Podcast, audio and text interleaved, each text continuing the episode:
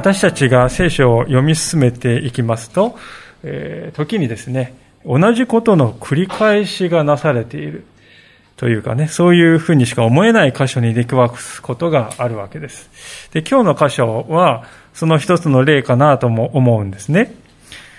これ前に読んだよと。でそういうですね、時に私たちはなんかこう、冗長な感じというかね、そういう印象を受けるかもしれませんが、しかし、皆さん、聖書においてですね、繰り返して、えー、語られているということは、決してですね、えー、無駄なことではなくて、むしろ大きな意味があるんだというふうに思っていただきたいんですね。で特に一見すると同じように見えるところでもですね、文脈が変わっている。それが置かれている文脈が変わっているということが多いわけであります。例えば今日の箇所で言いますと、神様がですね、もうすでにモーセにですね、幕屋、ね、神様を礼拝する幕屋の作り方を、こと細かくですね、31章までのところで教えておられたわけであります。で、今日の話はその幕屋のですね、まあ、細かくはないんですけれども、同じ幕屋の話が書かれているんですけれども、しかし、この35章ね、ですから31章とこの35章の間には3章分あるわけですけれども、そこに何があるかといえば、あの、金の子牛のですね、事件が挟まれている、サンドイッチ状態になっているわけですね。あの事件というのは実に衝撃的な事件でありました。イスラエルの民というのは、生ける誠の神様に救い出されて、エジプトから脱出したはずなんですよ。はずなのにあろうことがそのエジプト人、脱出した元のエジプト人、あるいは周りのカナン人が拝んでいる偶像の神、子牛、金の子牛を作り、これが私たちの神だと言って、その前で飲めや歌えのですね、どんちゃん騒ぎをしたわけなんです。まあ端的に言いましてね、この一件というのは、イスラエルの将来はね、この一件で終わったと思ってもよいと。そんな出来事でしたね。神様が一方的な恵みとして与えてくださった契約。あなたを神の民とするからと。私はあなたをエジプトから召し出したんだと。まあ、その恵みの恵みの契約をですね、投げ捨てて、泥だけだ泥泥だらけの足の裏でですね、ぐりぐりとこう踏みつけた。まあ、そうしたも同然であります。ところが、モーセの必死の嘆願と、そして民のですね、悲嘆に暮れる嘆き悲しむ姿をご覧になった神様は、今日の35章を見るとですね、どうでしょうかまるで何事もなかったかのように、神様は彼らをもう一度ご自分の民として受け入れて、そして礼拝のための幕屋を作るんだと、指示しておられる。これはつまり、これからも私は民の間に留まり続ける。そういうおつもりだということであります。ですから、この35章には偉大な許しが、ね、背景にあるわけです。この35章を見るときに、神様という方はご自分の契約に対してどれほど忠実であるか。それを示す確かな証拠。それがこの35章ですね。ですから、今日の箇所を全体として見ますとどうでしょうか、皆さん。全体的にですね、この喜びの雰囲気っていうのがね、溢れているんじゃないかなと思うんです。当然ですよね、あれほどのことをした民は許された。その許された喜びでですね、人々は心満たされて、神様のその恵みに応えたいと、全力で応答したいと考えているんです。その喜びがですね、主主に捧げる時の動機であるべきなんだと、今日の聖書の箇所は語るわけであります。それは私たちにとっても同じですね。神様を知らなかった、無視して歩んでいた。それどころか、神様に前に不従順であった。その私を神様は憐れんで、決してお見捨てにはならず、ご自分の契約に忠実であり続けてくださったんだ。その感動ですね。その感動が私たち一人一人の信仰の土台です。その感動と喜びに基づいて神様に応答していく。それが私たちの礼拝の礎なんだということです。で、それ以外のどんなものもですね、真実の礼拝からは程遠いものになってしまうわけですね。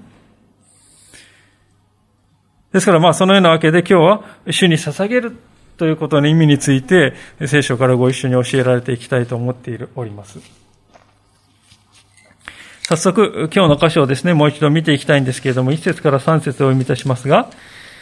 モーセはイスラエルの全会衆を集めて彼らに言った。これは主が行えと命じた、命じられたことである。6日間は仕事をする。しかし7日目に、7日目はあなた方にとって主の聖なる全き安息である。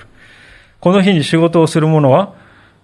誰でも殺されなければならない。安息日にはあなた方の住まいのどこであっても火を焚いてはならない。このモーセがですね、語りかけているわけですけれども、その文脈の変化というものに皆さんお気づきでしょうか？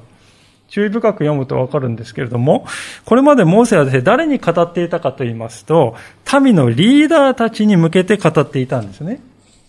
34章の31節を見るとですね、えー、回収の上に立つ族長は皆彼のところに寄ってきたと。ですから族長たち、限られた数の族長たちに飾ってきたわけですけれども、しかし今日の今読んだ箇所ではですね、イスラエルの全回収に向けて語っているのです。つまり、全回収というのは数で言うとですね、およそ60万人もの大群衆になるということですよね。まあ、見渡す限り人人っていう感じでしょうかね。ですから、どんなにか大声をですね、張り上げたとしても、隅々までおそらく声が通らないぐらいの多い人数ですね。で、そういう時皆さんがね、それだけの人数を前に、えー、語るときはですね、なるべく簡潔にね、なるべくエッセンスを抽出してね、その部分だけを語る、簡潔に語るっていうことが大事ですね。細かいことは後からですね、リーダーたちが末端に向けてですね、え10人組、100人組、1000人組とね、こう、伝えていけばいいわけでありますから。ですから、モーセがですね、ここで語った命令というのは、これまで神様が語ってこられたことの、ある意味一番ですね、コアの部分ですね。それは、安息日を守りなさいというこの一点ですね。10回というのは10個ある中でですね、なぜモーセがですね、この安息日を守りなさいと、これをね、あえて取り上げて、えー、何十万という民がいる前でですね、語ったかというとね、それは安息日を守るということは、神様に対する従順さというものをですね、目で見える形で測定できる一番大事なものだったからですね。神様に従順かどうかということはね、安息日を守るということにおいて、すぐにわかるということです。目で見てすぐわかるということです。曖昧なことがないわけですね。安息日を守るのか守らないかっていうのは神様が与えてくださる契約に対して、ね、私は従順に生きる。曖昧にせずにですね、判断できるわけであります。ですから、もし民が安息日を守らないということになればですね、それは、つまるところ、私には、私の人生には、神様よりも重要なものがあるんですと。行動で言っているに等しいという、そういうことですね。で、言うまでもなくですね、そういう姿勢が積み重なっていきますと、あの金の格子事件ということが生まれてくるわけであります。あの失敗でイスラエルの民は一度は死んだ。死んだも同然である。民族としてはね。もう一度同じ過ちに陥るわけにはいかない。だからこそここですね、安息日を公然と破って悪びれないということはですね、死罪にも値する重大な罪なのだと、あえてここでですね、民に語られたわけですね。それは、信仰者としての生き方の本質に関わることなんだよとそういうことをですね、ここで聖書は語っているわけであります。で、このことは必然的にですね、私たちにとって安息日とは何なのだろうかというですね、問いかけ私たちに投げかけるものと言えるんではないかと思います。もちろん現代ではですね、安息日、主の日をですね、守らなかった、守らなかったら、守らなかったと言ってですね、死罪になるということはありません。またそれが許されない罪であるというわけでもございません。しかし、じゃあ、安息日は軽んじてもよいのかと。そういうことでもないですね。むしろ今の時代はですね、礼拝の日としての安息日の意義というのはかつてないほど高まっていると言っても良いんではないかと思うんですね。まあ、その理由は今からお話しするわけですけれども、そもそも安息日の意義っていうのは何かと言いますと、神と共に歩む休息の日であります。神と共に歩む休息の日ですね。でそのことはですね、3節を見ると、安息日に火を焚いてはいけないっていうですね、書いてあることからもわかるわけですね。な、なぜ火がですね、問題にされているか皆さんお分かりでしょうか？それはですね、この時代、料理する人は誰だったかと言いますと、それはもっぱらですね、女性とあるいは召使いの仕事だったわけであります。ですから、一家の主人がですね、わしは安息日にも温かい食事を食べたいんだと言いますとね、結局、女性たちは火を焚いて、料理をして働かされるということになったわけであります。その結果、安息日に休息できるのは男性だけ、主人だけということになるわけですね。神様はそのようであってはいけないと語られたわけであります。考えられたわけであります。安息日には前の日に作っておいた冷たい食事を食べなさい。そうすれば、男も女も、主人も家来も、皆が平等に安息を味わうことができるのだからと。そう神様はおっしゃる。だからこうね、火を焚いてはならないって言うんですね。つまり、神様の戒めっていうのはですね、皆さん、私たちにとっての最善を考えた結果生まれるものなんだということです。決して神様はですね、プライドが高いから、そのプライドを守るために問答無用で義務を果たしなさいとかね、そういう意図でおっしゃってるんではないですね。週に一度、働きを休み、その日は神と共に歩み、また家族と共に過ごしなさい。それが神様の願いであります。で、この点においてですね、神様は、ファラオとはですね、著しく違っているということですね。あのファラオとは。イスラエルの民がエジプトからですね、解放された、それが出エジプト記というね、えー、名前のこの由来ですけれども、まあこれは見方を変えていますですね、民にとっての王様が入れ替わったということですよね。前はファラオが王でありましたが、このファラオという王はですね、どうしたかっていうと、自分のために民を働かせたわけですよね。一方で神様は、私たちを休ませてくださるお方だということです。エジプトでの民というのは選択の自由なんてありませんでしたね。人間の王の奴隷として働かされていた、そういう状態。しかし、神様によって解放されて真の自由をいただいて、今度は神様を王として抱く。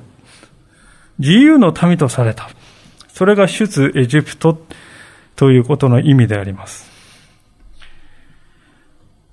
でそういうふうに変わったわけですから、民はですね、自分の身に起こったそういう劇的な変化をですね、どうやって表すかっていうと、それが安息日を守るということを通してですね、生涯にわたってそれを表していきなさいと、そのことを神様は求めておられるんですね。でですから、その安息日をですね、守れなくなる、あるいは軽んじていくということはですね、再びエジプトに戻るということですよ。再びエジプトの奴隷の状態に戻ることに等しいんだよと神様は言うわけであります。で、そのことはですね、パウロは次のような印象的な言葉で言い表しておりますね。ガラテヤ人の手紙の5章の一節でありますが、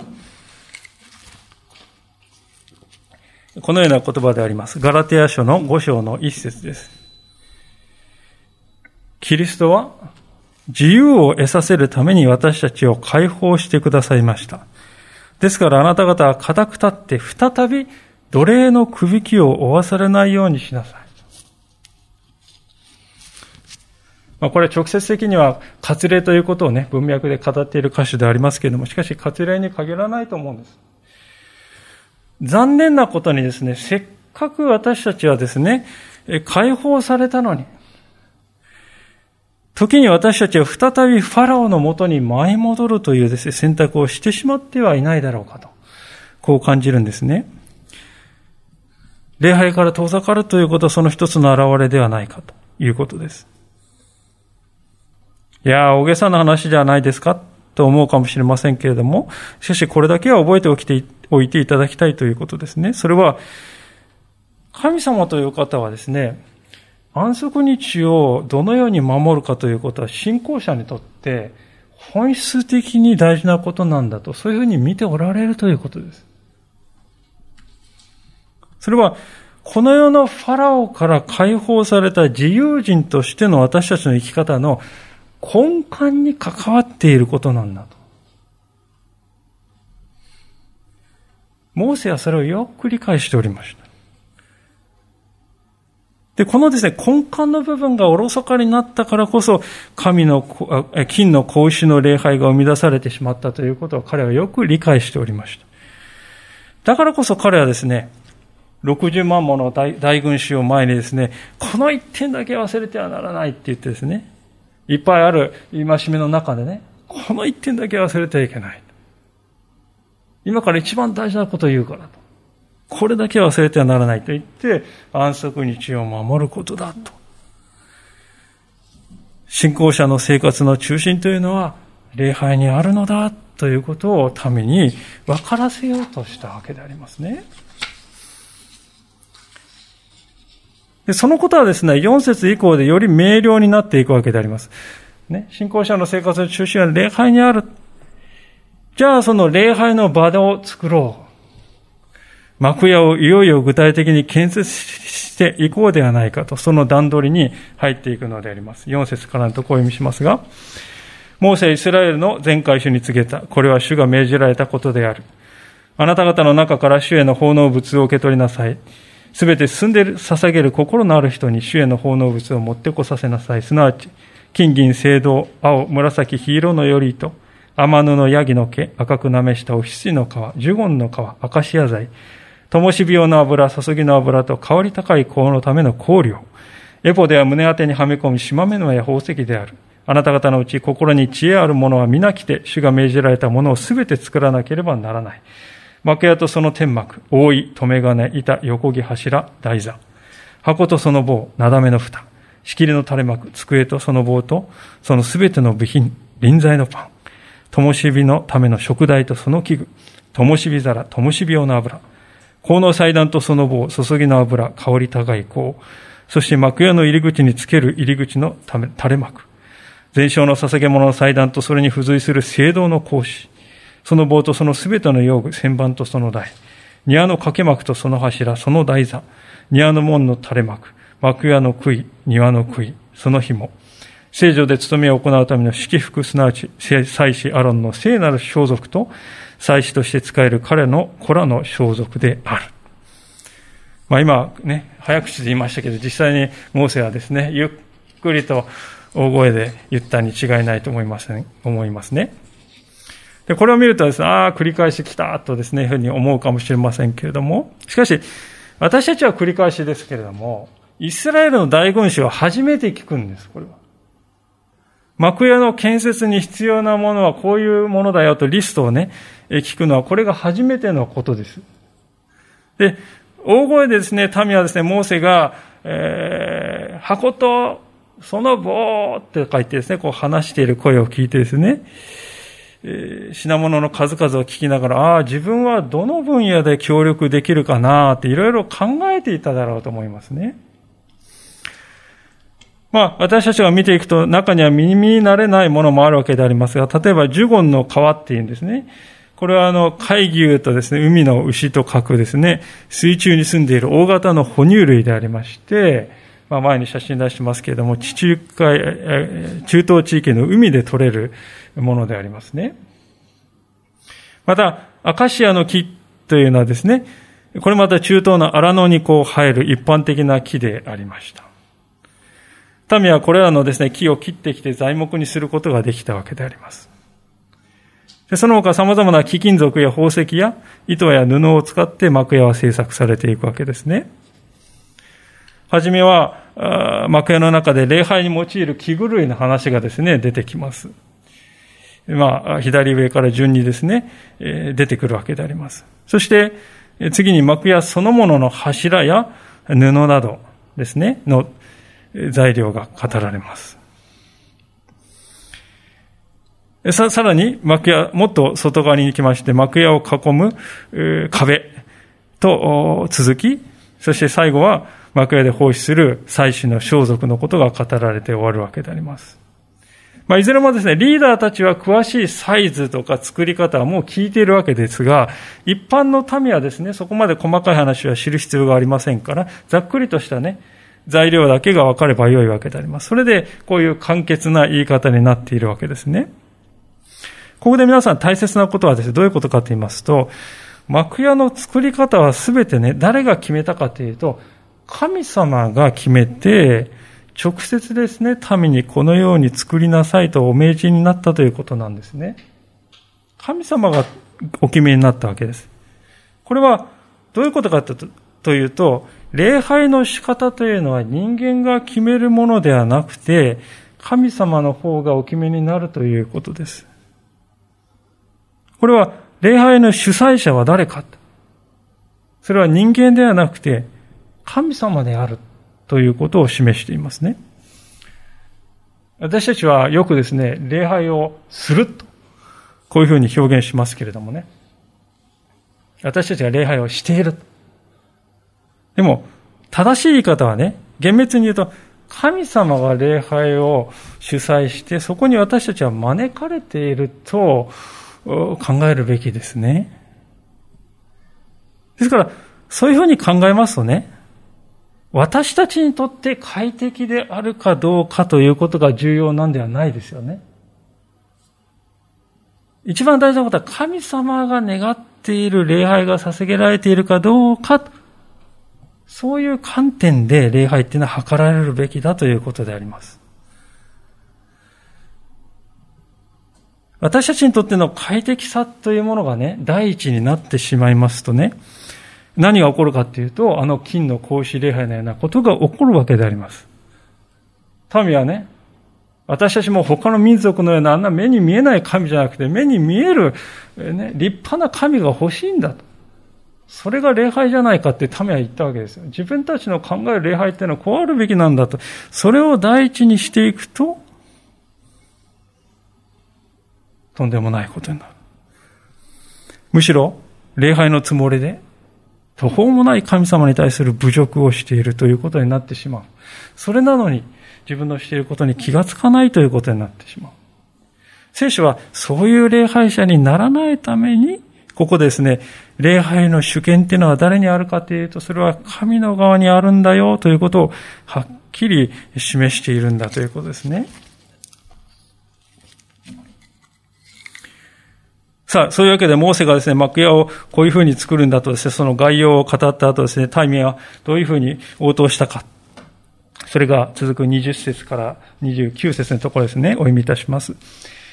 イスラエルの全会士はモーセの前から立ち去った。心を動かされた者、霊に促しを受けた者は皆、会見の天幕の仕事のため、そのあらゆる奉仕のため、また聖なる装束のために主への奉納物を持ってきた。進んで捧げる心のある者は皆、男も女も飾りは、耳は、指輪、首飾り、すべての金の飾り物を持ってきた。金の奉納物を、封建物を主に捧げる者は皆そのようにした。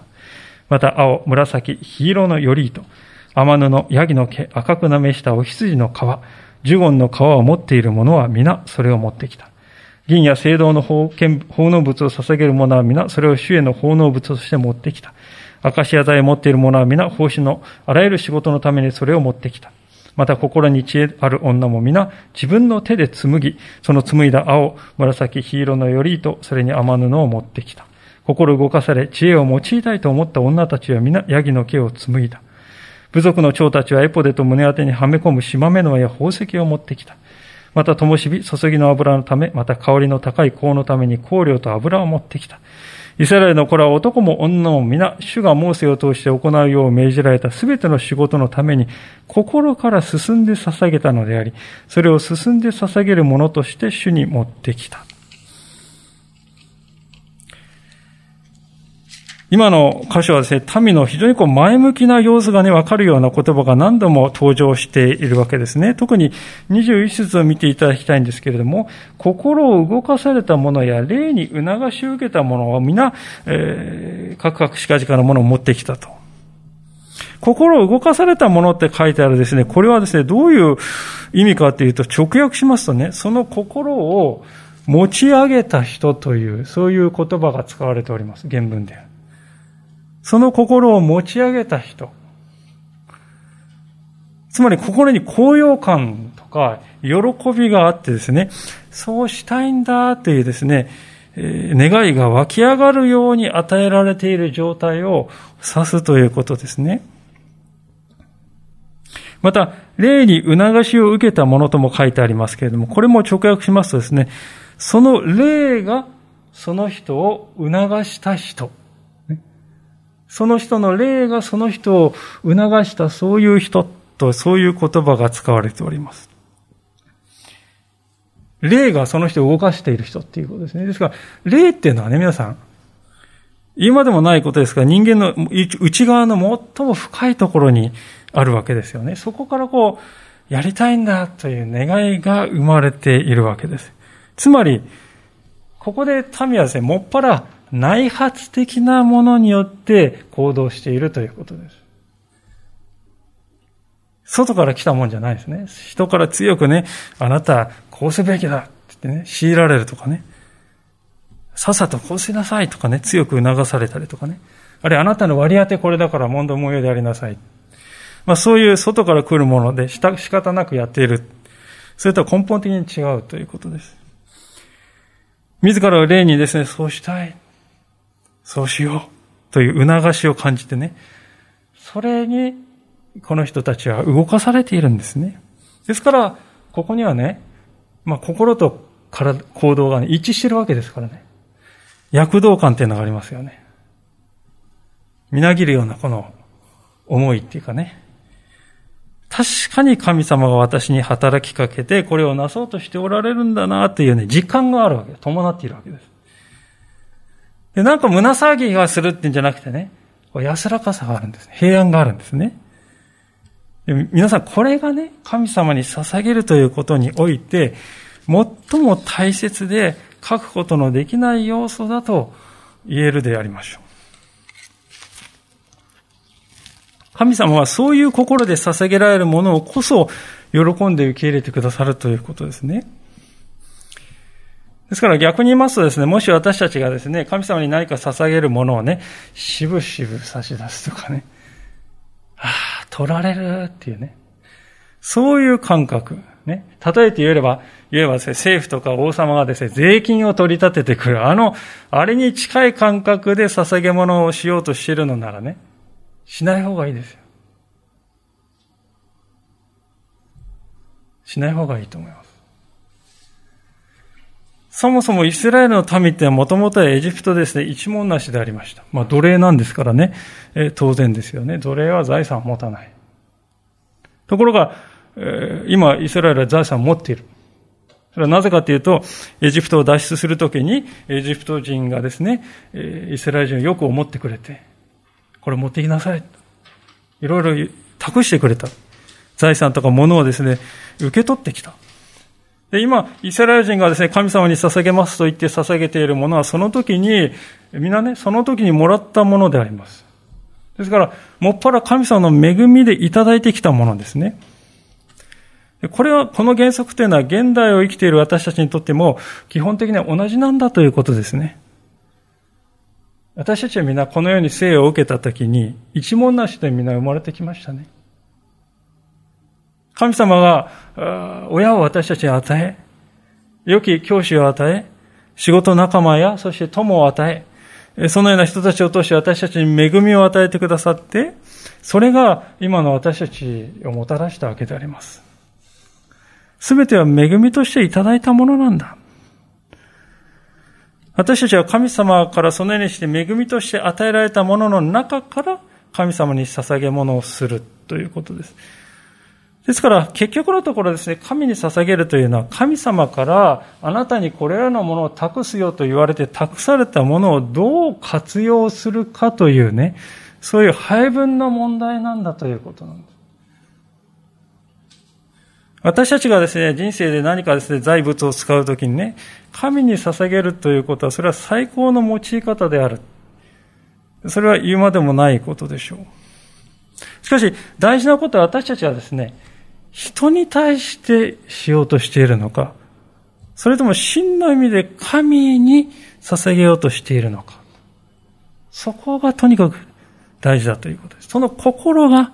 問われるということですね。ある解説者がそれを次のように語っておられますけれども、えー、こういう言葉であります。前に表示されていますが、神が私たちに望んでおられるのは何よりも私たちの心なのです。私たちは何を与え、何をしたとしても、それが私たち自身の表現でない限り、それは本当の意味で神のためのものではありません。神は私たちが持っているものや、私たちがしていることよりももっと基本的なもの、つまり、私たちの心そのものを神に捧げることを望んでおられるのです。私たちの心そのものを神に捧げることをこそ神は望んでおられる。皆さん、これってね、ファラオと著しく対比、違ってるんじゃないでしょうか。ファラオはですね、民にこう言いました。お前がやりたいか、やりたくないか、そんなことはどうでもいいのだ。私が望むのはお前がただ問答模様で働くことだけだと。ファラオはこう言います。一方、神様はこう言われるのです。私が欲しいのはあなたの心だ。あなたが何をするか何を捧げるかではなく、あなたの心を私は何よりも望むんだと。これが神様の言い方ですね。ここに本当に著しい対比があると思うんです。残念ながら私たちが生きています、この世にはですね、現代のファラオというものが溢れているんではないかと思いますね。会社の上司が、あるいは学校の先生が、政治家が、独裁者が、ファラオと同じようなことを要求してくるんです。あなたがしたいかしてな、したくないか、心はどうでもいいんだ。とにかくやればいいんだ。その結果私たちはですね、心をすり減らして、そして倒れる。で気をつけないとですね、教会の中にさえそういうものが入り込んでくるっていうことはあるわけですよね。ですから私たちは肝に銘じたいんです。真実でないもの。心の奥底から生まれた内発的なものでないものはね、どんなにそれが美しく優れたものに見えたとしても神様の前では意味を持たないんだということ。幕屋の建設のために民は喜びを持って捧げ物をしようとしているこの姿は、そのようなことを私たちに教えているのであります。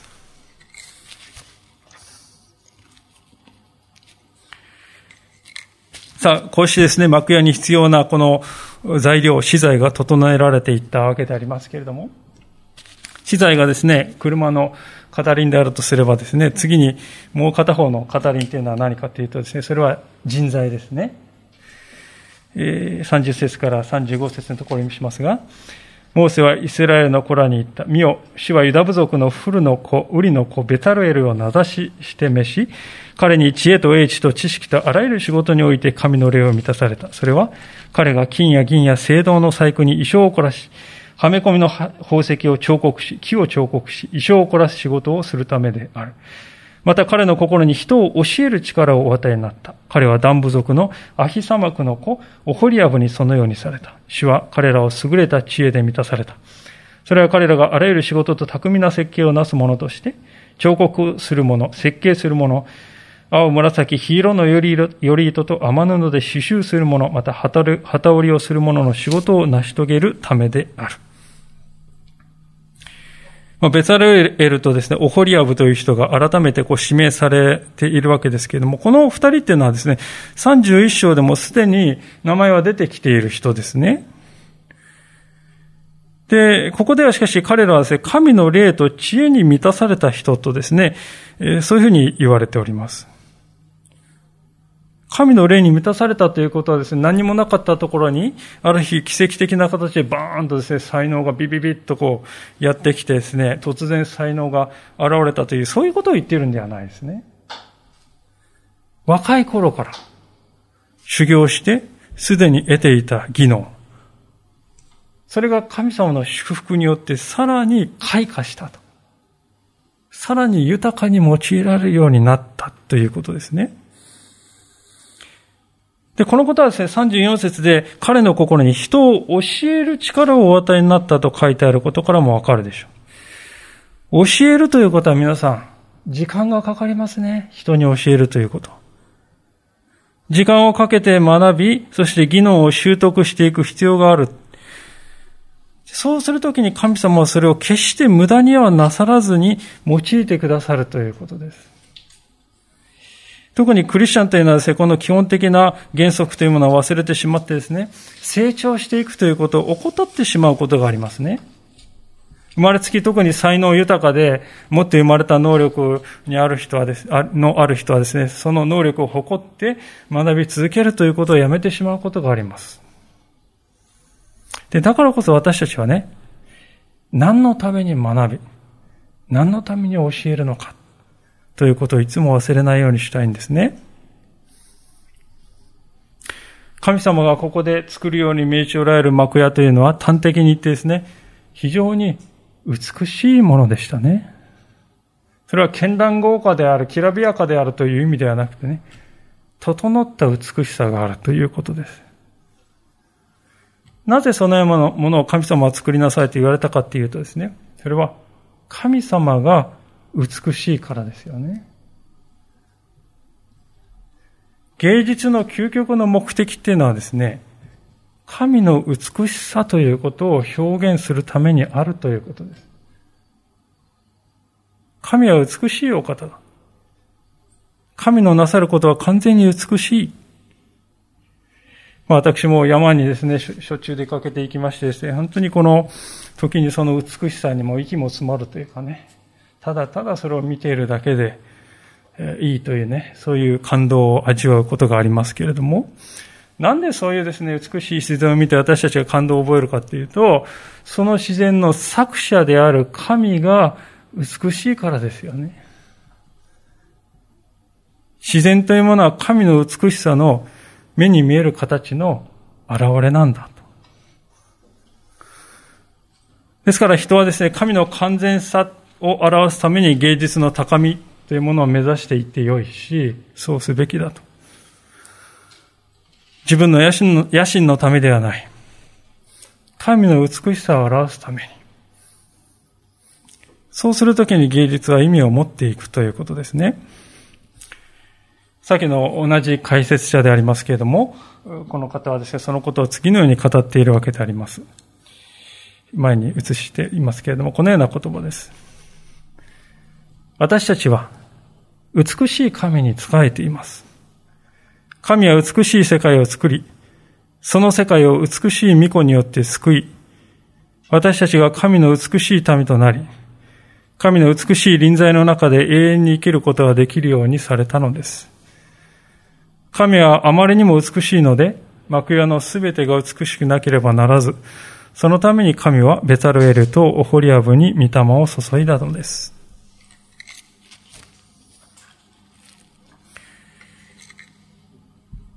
では、用いられたのはこのベタレールとホリアブ二人だけだったのかというと、そうではないですよね。先ほど読んだ25節から26節のところを見ますと、女性たちも用いられていることがわかります。特に織物とですね、えー、染色のですね、技能のある人はそれを用いた。そしてそれ以外の女性たちはですね、ヤギの毛を紡いでですね、糸作りに参加したと。皆さんイメージしていただきたいんです。女性たちがですね、車座になってでしょうか一列に並んででしょうか和気あいあいとですね、えー、歓声を上げながら旗を折っている。そしてまた、その脇で、やはり車座に並んだ女性たちが山とですね、積み上げられた毛の塊からですね、笑顔でおしゃべりしながらこう糸をですね、こう紡いでいる。そういう姿をですね、イメージしていただきたいんですね。それぞれが自分の力に応じて、喜んでこの働きに従事したということです。26節はそんな彼女たちは皆ですね、心を動かされていたと。これ皆さん前も語りましたようにね、心を持ち上げた人と。そういう意味ですね。内発的な湧き上がる思いから彼女たちは労しているということです。ですから結局のところですね、いつもここに帰ってくるんだということですね。私たちの信仰がいつもこういうですね、内発的なものによって満たされているのなら、私たちのうちにはですね、喜びが尽きない。絶えず与えられるということです。でもし、そのような内発的なものによって動かされていないとしたら私たちは心はなかなか満たされないですね。恵みというようなものが見えなくなり、反対にですね、人との比較ということが始まるわけですね。私はあの、ホリアブのようではないわ、とかね。あの人はベタラエルのように上手に指導してくれないよとかですね、そういう具合であります。まあ、教会生活が長くなりますと、時に私たちはですね、あの人はなぜこれをしないのか、あるいはなぜこれをできないのかだろうかという思いにとらわれてしまうことがあります。それは自分にはその賜物が与えられているけれども、相手には与えられていないというだけのことであります。反対にその相手には自分にはない賜物が与えられているということです。でそのことを受け止めるときに私たちは謙虚にされるわけですね。賜物っていうのはですね、文字通り神様からの賜り物、つまりギフトですよ。贈り物なんであります。贈り物としてもらったもので人を裁くとしたらね、それは本末転倒ではないかということです。こういう状況を考えてみていただきたいんですね。クリスマスになってですね、子供にクリスマスプレゼントをあげた。すると、ある子供がですね、自分のもらったギフトをですね、兄弟に見せびらかしてですね、えー、すごいだろう、すごいだろう。お前なんだ?なんだそんなちっぽけなちんけなもの。俺のこっちのを見てみろって言ってね、けなして見下していたとしたら親としてどう思うかと。心を痛めるわけですよね。ですからもし私たちがね、あの人はなぜこれができないのかしないのかと。そういう思いにとらわれとしたら、この子供と同じ過ちを犯している。主は悲しまれるということです。ですから私たちは、ないものに目を奪われるのではなく、あるものに目を留めるものでありたいと思います。それぞれが主から託されて自分にあるものをまず喜ぶ。そしてそれを用いて私は主に仕えていこうと。私たちはそういうものである限りね、共同体は生き生きとした命を発揮し続けていく。そしてそこには尽きない喜びがあるということです。今日私たちは主に捧げるというテーマでご一緒に学んでまいりました。改めて最後に一箇所、聖書を開いて今日のお話を閉じたいと思うのでありますけれども、第二コリントの9章というところであります。第二コリントの9章の6節から7節です。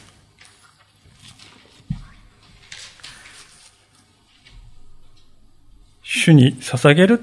ということについて本当に大切な原則を語っている箇所でありますが、第二コリントの9章の6節から7節を読みいたします。私が伝えたいことはこうです。わずかだけ巻くものはわずかだけ刈り取り、豊かに巻くものは豊かに刈り入れます。一人一人嫌々流れてなく、強いられてでもなく、心で決めた通りにしなさい。神は喜んで与える人を愛してくださるのです。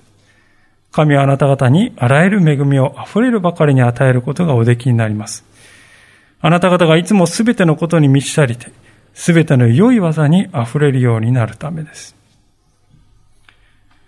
聖書ははっきりと語っております。神様は喜んで与える人を愛してくださると。いかがでしょうか？あなたの信仰生活には喜びがあるでしょうか？爆発するような弾けるような喜びではないかもしれません。しかし心の中に静かに地下水脈のようにこんこんと流れる喜びの川が小さな流れがある。もしそのような喜びがあるのなら神様はあなその喜びを通してこの世界に良き技をもたらしたいと願っておられます。私たちは主に用いられやすいものになりたいと思います。たとえ小さくて取れに足りないと思えることに対してでも、あるいは大きいと思うことに対してでも、いつも変わらずに主に用いていただけるとはと、その喜びを持って歩んでいこうではありませんか。その時に私たちの心にはさらに喜びが与えられていくのであります。お祈りをしたいと思います。